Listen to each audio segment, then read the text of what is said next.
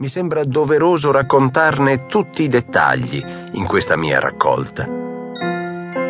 Tutto accadde poche settimane prima del mio matrimonio, quando ancora vivevo in Baker Street insieme ad Holmes. Un pomeriggio, rientrando da una delle sue solite passeggiate, Holmes aveva trovato sul tavolo una lettera per lui.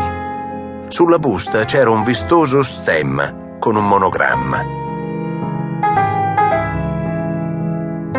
Ma guarda un po' che luzzo di epistola hai ricevuto, ben diversa da quelle che ti hanno recapitato stamattina, che, se non ricordo male, erano di un pescivendolo e di un funzionario della dogana.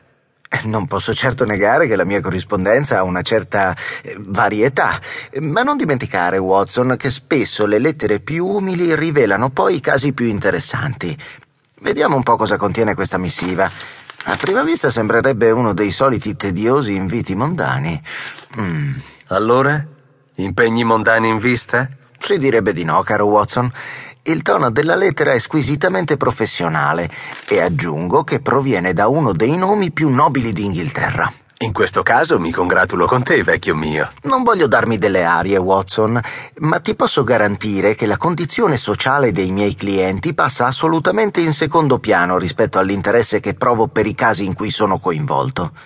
Sai bene che io dei giornali non leggo che la cronaca nera e gli annunci economici, dai quali oltretutto c'è sempre molto da imparare, quindi magari potrai informarmi sugli ultimi eventi.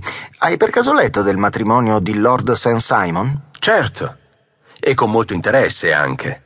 Molto bene, perché è stato proprio Lord St. Simon a spedirmi questa lettera. Ora te la leggerò e tu mi farai il piacere di cercare sulla stampa tutto quanto si riferisce all'argomento.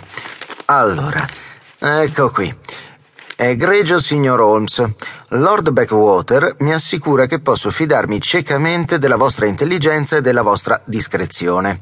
Ho deciso dunque di venire a consultarvi a causa della dolorosissima circostanza verificatasi in occasione del mio matrimonio. Il signor Lestrade di Scotland Yard si sta già occupando del caso e non ha minimamente protestato all'idea di una vostra collaborazione, anzi, mi ha garantito che potreste essere di grande aiuto. Sarò da voi alle 4 del pomeriggio.